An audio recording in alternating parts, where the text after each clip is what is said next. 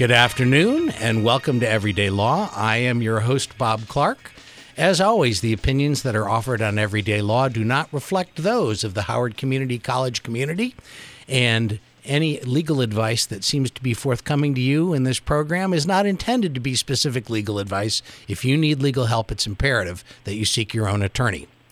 Our guest today is a person of extraordinary talent, someone who has had an extremely diverse career, moving through some of the most prominent law firms in the world to take her place as the head of the Maryland Tech Council. I speak, of course, of Tami Howie. Welcome to the show, Tami. Thank you, Bob. Excited to be here today. So, I kind of vaguely chronicled your past, but you worked with me briefly back in your law school days and then went to work at DLA Piper. And then my recollection is that you went to Cooley and then left Cooley and went to work uh, as general counsel for a private corporation. Am I right about all of that? Yes, you are. That is exactly what I did. And I had a great foundation laid by having the best mentor in the world, as you, Bob, were my first boss ever. So, well, thank, thank you, you Tami. You're going to embarrass me, but I will accept the praise from you. Mm-hmm. So, ordinarily, in my mind anyway, people would think that the head of the Maryland Tech Council would be some sort of nerdy tech guy with a computer science degree or something like that. So, how on earth did you end up in that position? Well, the dirty little secret about me is that I am a nerd. So I was president of the math team and on the its academic team and loved science and math. And ended up going to law school, but I practiced technology law. So I just represented tech and biotech companies um, when I was at DLA and Cooley and um, helped them get financing, uh, did anything from two guys in a garage all the way up to public offerings on both the tech and the biotech side. See, those are things that I did not know. I knew you were a talented singer and dancer and performer, and that you had myriad other abilities, but I did not know that you were also secretly a tech nerd. Well, it's a good thing I didn't get paid for the singing and dancing because I'm much better at being the tech nerd. So it's, a, it's a good thing I left that as my hobby and law as my um, main source of income here. So, um, so the reason that I ended up at the Maryland Tech Council is, as as you said, I was a law firm lawyer and then I went over to um, the in-house counsel at a government contractor and realized that when I sold the the government contractor, I realized that I really wanted to make a difference in Maryland. And I'd always worked in Northern Virginia and DC, but what I really wanted to do was help make Maryland the next innovation hub. And I've had time and I had the um, ability to do it, so I went ahead and just took the job. Now, my recollection is that at the time you took the job, there were kind of two Maryland tech entities: the Chesapeake one, and then and then the Maryland one. Am I correct about that? Yes, you are. So I took a job thinking it was going to be part time. So I worked for 20 plus years, never having a weekend off, uh, working in the frenetic, crazy pace of technology law. Started there when the dot coms were going public within six months of starting up.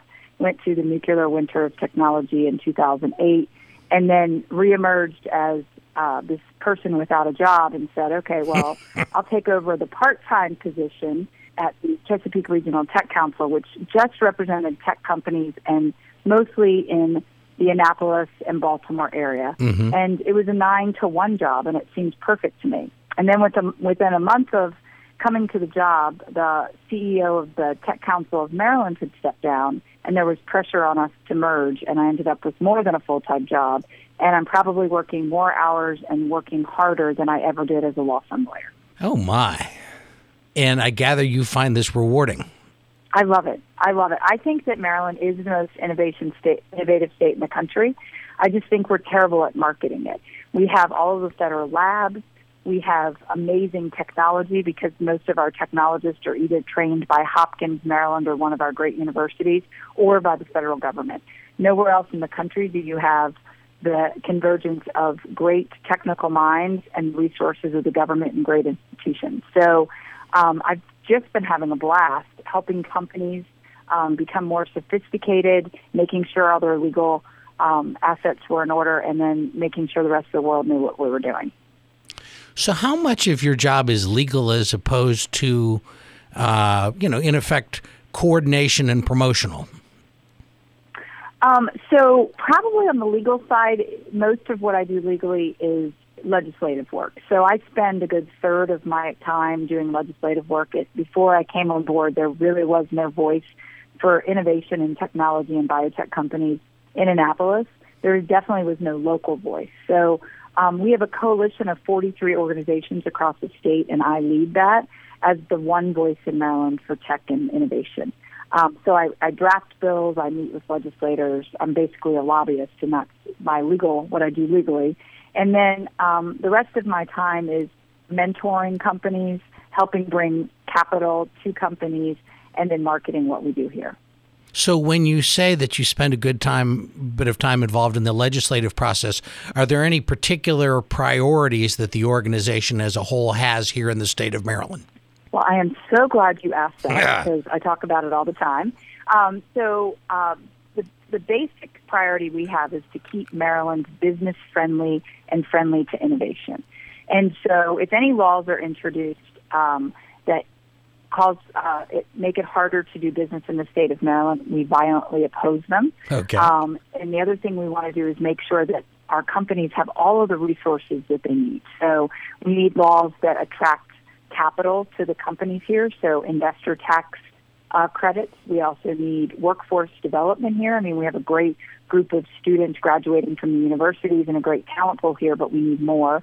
So we need to do things to attract people here. So internship legislation, anything that helps um, forgive some student loans for people that want to come and work in the companies here. Um, so those are probably our top priorities right now. So when you say forgiveness of student loans, somebody, you know, goes to the University of Washington, they get their degree, they're out in that great tech hub out there and you want to lure them to Maryland, what is it that hypothetically can be offered to them and by whom? So uh, we don't currently have these laws, but I would love to have them, uh, which are give people that move here a credit if they go into science and tech or bio jobs because Okay. we have a huge need for those. We have 20,000 open jobs in cybersecurity alone Wow. um, every month.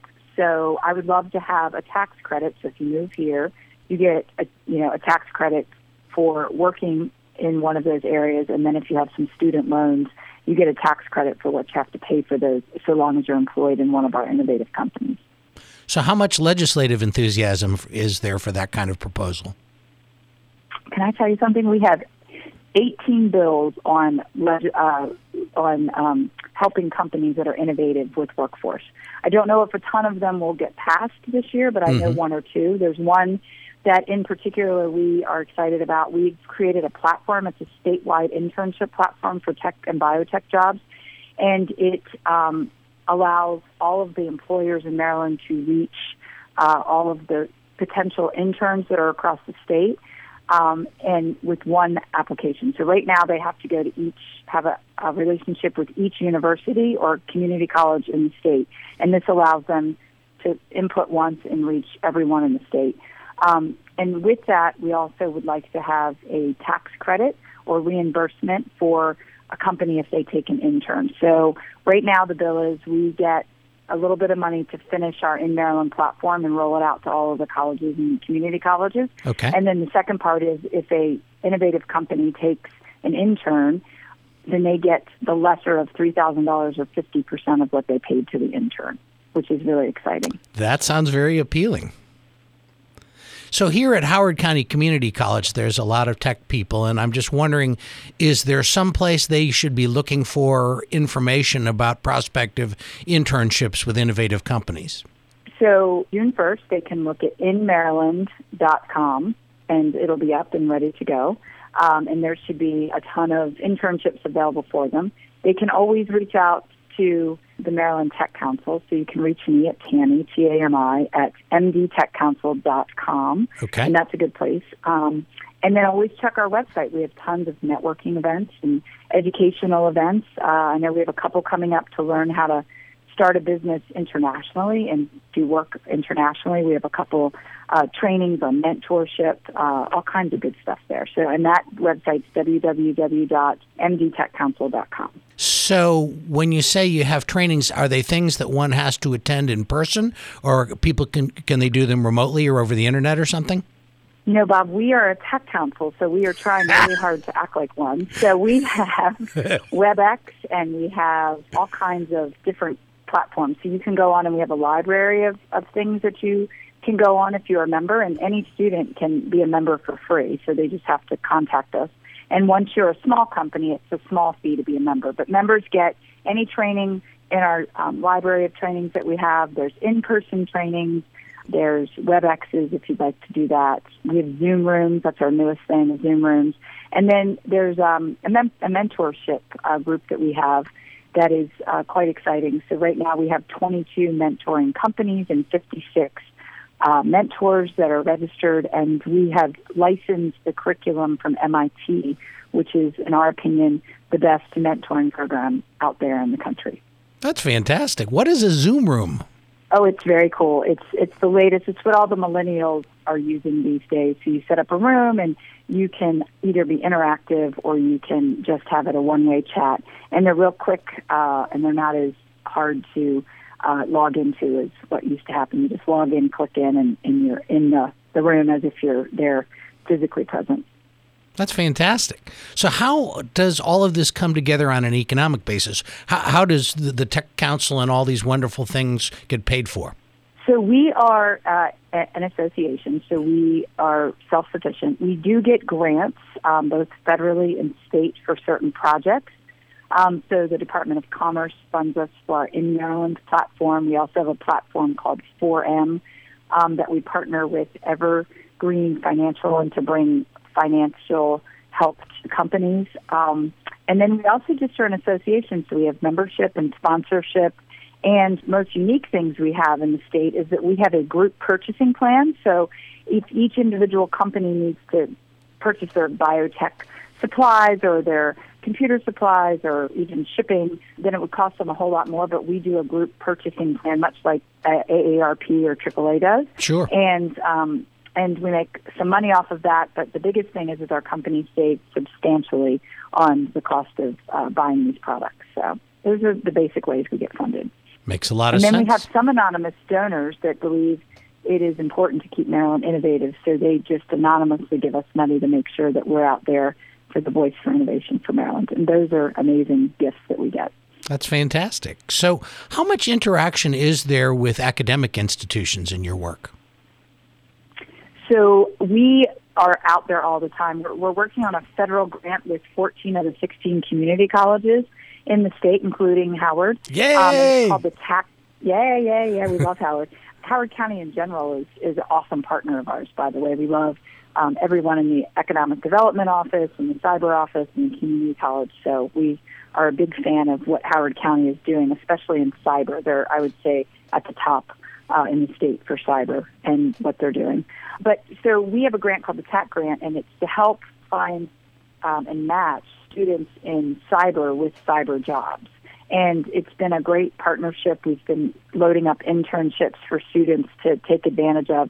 And it really is a statewide grant that we have. We go all the way from the Eastern Shore down to Southern Maryland, out to Western Maryland, including Howard and Montgomery and Prince George's. So um, we're interacting with those uh, colleges and universities all the time. And then we have a partnership um, in virtual reality with University of Maryland and always working on the bio side with Hopkins. So we are out there all the time. Currently, Montgomery College has engaged our members to be on the task force for making sure they have the most innovative curriculum and that they're pivoting with technology. Because the problem with technology is by the time it gets approved under the normal course of how you get curriculum decided in universities, it's outdated. So we're trying to work with universities and community colleges to be able to pivot, you know, quickly when a technology changes.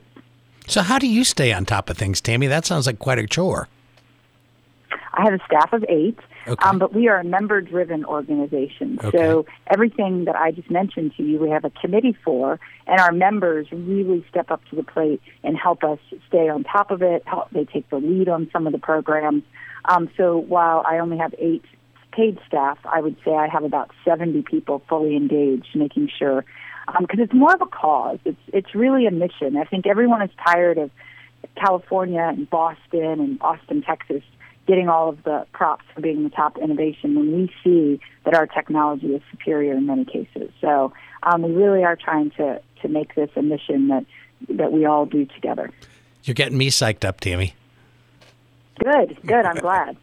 so and we want all of the Howard County community college students and the Howard County community to go into tech and biotech and really make us number one in the country. So. So you've spoken about cybersecurity, and I understand, particularly in light of various revelations about the Russian shenanigans and that sort of thing. How does somebody get into cybersecurity? Do you have to have some kind of computer science degree? Do you have to have some specialized training? What is it that one does on an elementary basis to get into that field?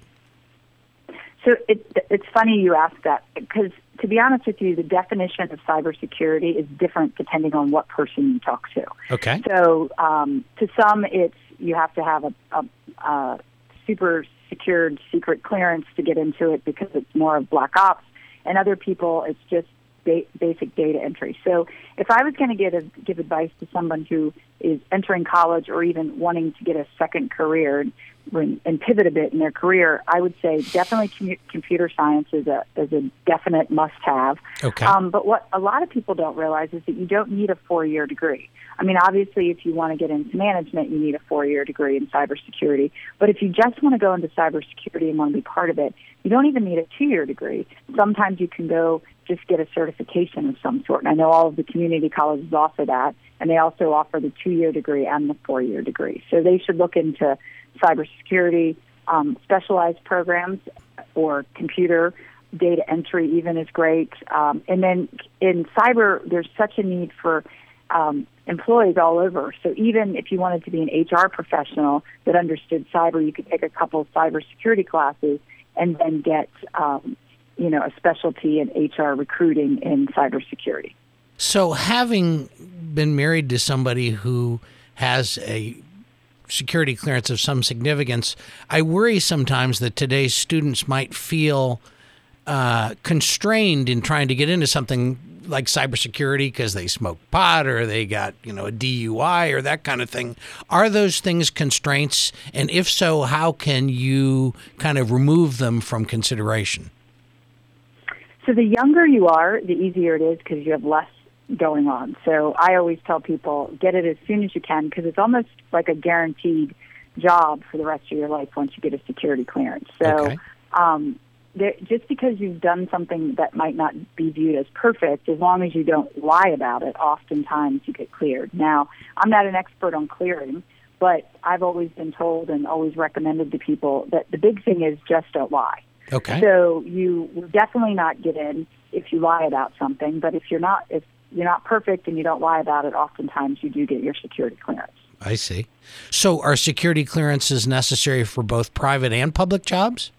Not always. So Okay. there's, I would say there's two different classifications. You definitely have, you know, a bigger pool of jobs to go after with a, a security clearance because then you're open for all of them. But there's plenty of jobs in cybersecurity that do not require clearance. And right now, the Department of Labor under Secretary Schultz is working on an apprenticeship program where you can have, there, there is currently a cyber apprenticeship program where um, you are paid and you get a two-year training, much the same way as a HVAC or plumber or electrician um, teaches you. You get paid for the entire two years, and it's front-loaded so that by the time you're about nine months in, your security clearance comes in, and then you can apprentice with a secure job.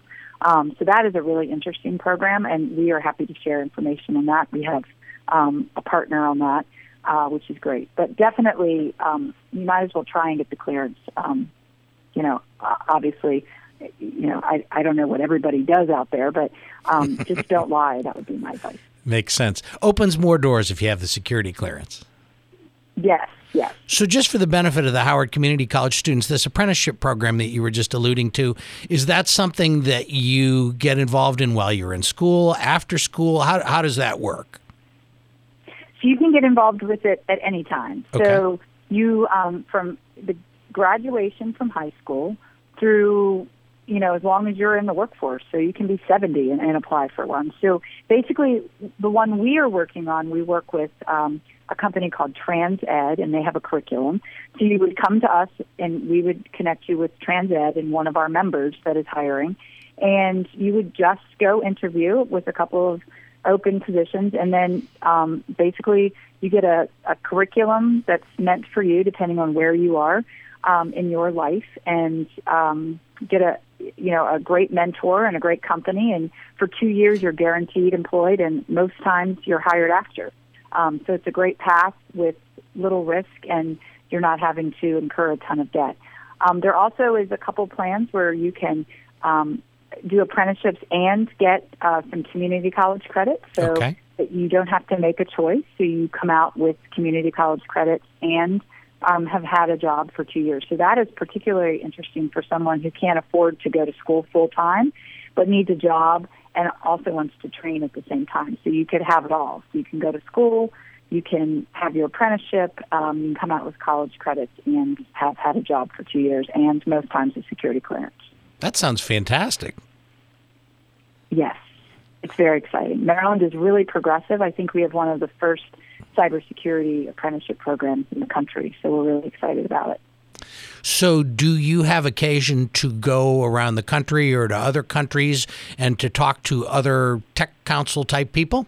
So we have two organizations that we belong to. It's one is Bio, and actually I have a big meeting at three o'clock today to talk about you know the bio innovation uh, nationwide. So um, that council is right here in DC, which is great, and the, every state in the country has a bio chapter, and we're the Maryland affiliate. It culminates in a big bio um, convention. This year it's up in Boston, and we're hoping to get it here in the next two years. And all the biotech companies come and we talk about innovation and show off what each state has, and Maryland has a big pavilion. On the tech side, we have two organizations that we work with. One is called TECNA, and it's all the tech associations across the country, and the other one is Computer Technology Association that puts on the big consumer electronics show out in Vegas. So Oh, we yeah. work with both of them. Yes, so that's really exciting. And then for the state, the Maryland Chamber of Commerce often promotes this, but a lot of tech companies aren't members there. So we are trying hard to promote this. That the uh, Department of Commerce has an international plan where if you are a company and you're trying to get into business internationally, they'll help sponsor you um, to get over to a conference to meet with potential customers or someone to acquire you or someone to finance you. Um, and oftentimes we accompany our companies that go there. So I think I'm going to be going to South Africa in the fall with a couple of our companies in cyber to really help promote them. So when I'm there, I help set up meetings, and I guess I sort of have my lawyer hat on as I'm negotiating partnership agreements. Um, o- Obviously, I tell them to get their own lawyers, but I try and help them facilitate those agreements. So. So, what about a tech safari? If you uh, have a tech safari in September, I might be coming along on the trip. You know, Bob, I think we should start that. That would be fun, and we could definitely get a lot of business done. So I'm in. You let me know. Okay. All right. Well, we'll, we'll put this one uh, in the envelope and we'll consider it later. Um, so, That's great. What What about finding jobs? Generally speaking, I mean, the apprenticeship programs sound great. All these things sound great. Are there job fairs, or are there, you know, things that people should attend if they're looking for tech work? So yes, so there each of the universities have job fairs for students um, all over. We are going to be putting on a job fair in the fall, which is you know going to be very helpful. The Department of Labor has a bunch of job fairs, um, and then there's across the state. There's a couple organizations that really are into um, hiring people that aren't necessarily in colleges, but they're looking to retool and get jobs in a different field. And one is um, right here in Anne Arundel County, there's a, a, a workforce development. Montgomery County has workforce. I know Howard County has workforce. So each of those individual counties puts on their own job fairs. Um, and often we have them listed on our, our um, events list on our website. You read my mind. I was going to ask where people could get information about that going forward. So, and would So you? our website, Yes. or if you're looking for something a little further out from tech, then um, the Department of Labor has a very um, inclusive website. and we're talking And about the State Department of Labor as opposed to the federal, correct? Yes, State Department of Labor. And I gather you must work with them a good deal. I do. The secretary there, Secretary Kelly Schultz, is a former tech business owner, and she is just um, full of energy and full of ideas and has that can-do attitude. So I really enjoy working with her and really putting our brains together to think about how we can fill jobs and create new jobs that help people get employed and then you know be participants in the economy of Maryland. So, as a brief digression, and I, you may not have an opinion or thoughts about this, but you know the whole nation is in a tizzy about the Amazon two headquarters, and I wondered if you all are involved in any aspects of that. So we are so involved in every. Ah, there we go. So um, super important for us to make sure Amazon comes here. Um, I think that it's uh, a real nod to Maryland that we got to be a finalist in the top 20. Absolutely. And as a place.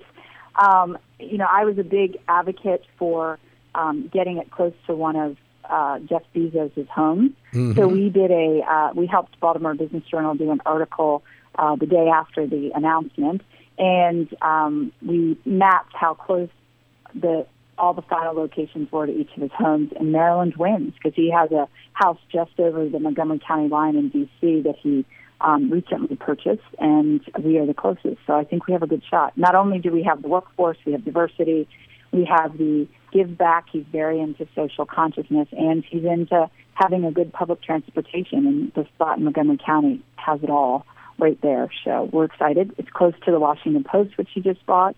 And um, if I'm betting, I would imagine that he would want to have things close to places where he has other businesses. So. Well, it's also wonderful if you have the place in Seattle and that connects the West Coast. If you have a place in Montgomery County, Maryland, then you're really in a posture where you connect the East Coast well. Right, exactly. And if you think about it, they've had no true connections to the federal government. So it never hurts for a company to have headquarters near the federal government if uh, they plan to do business with them. So very excited that they're this close. And obviously for the tech um, and biotech market for us, it would be a huge, huge driver of new businesses here, and people would want to be in and around uh, Amazon's headquarters, much the same that they've all grouped around the Under Armour um, headquarters oh, yeah. in Baltimore. Oh, yeah. So, what's the timing on the Amazon thing, or does anyone really know? You know, just by the end of the year, which is a genius marketing strategy. So, we all are talking about it all the time. Whereas, if we knew for sure it was going to be July or August, then we'd all put it on hold and think about it a week before. So, um, next time I'm trying to do a marketing tour, I'm going to go around the country and say, "Who wants me?" Right? That's just a genius idea that they have. You know, it helps if you have fifty thousand jobs attached to you, Tami. Right, exactly. well, I'd maybe like, after our tech safari, we'll have fifty thousand jobs. You know, I think that would be wonderful. So, are there international aspects of this too that we're not seeing from Maryland? Are we trying to bring in companies from Germany and Austria and France and South Africa, or how does all of that working? So, the Maryland Department of Commerce has a inbound program where they are trying to get more con- uh, companies to locate here for their international office, for their sure. U.S. office of an inter- uh, international company. So there's a couple of incubators around that offer space. Um, we're working on a partnership with a um, incubator that's mostly open right now, but I haven't finished yet. But soon there'll be an announcement where we're going to have an international landing spot for uh, companies that are not in the United States. It's a perfect spot, Maryland is, because we're so close to the federal government. They all really want to be near the federal labs, the NSA, um, and they want to be close to the, the embassies where they, they feel comfortable. So I, I would love to become, you know, for business, when I was a business lawyer, all of our companies were incorporated in Delaware because that was the place which had the friendliest and safest rules. They and, do. Um, I'm hoping Maryland can become that for the international business landing spot. Well, I am hopeful that that will work out. It sounds like you have an awful lot of work ahead of you, but I'm very proud to know you, Tami. And I think as a cheerleader for the state of Maryland in the technological world, you're the perfect choice. I, am most grateful, and I think the students at Howard Community College will be fascinated to hear this show and hear about the opportunities that would be available to them. Well, great. And tell them all to start companies, come to us for help, and remember us when they're the next Amazon that they need to make sure they're in Maryland. I think that's an excellent idea. I'd like to thank you very much, Tami, for appearing on Everyday Law today, and I'm hopeful we'll get you back because it does seem like you and I could talk about this area for hours. Yes. So when we win Amazon, have me back, and then we'll talk about all the great things that are coming. All right. Absolutely. Thank you very much. Okay. This has been Everyday Law. Thank you, Bob. Take care, Tami.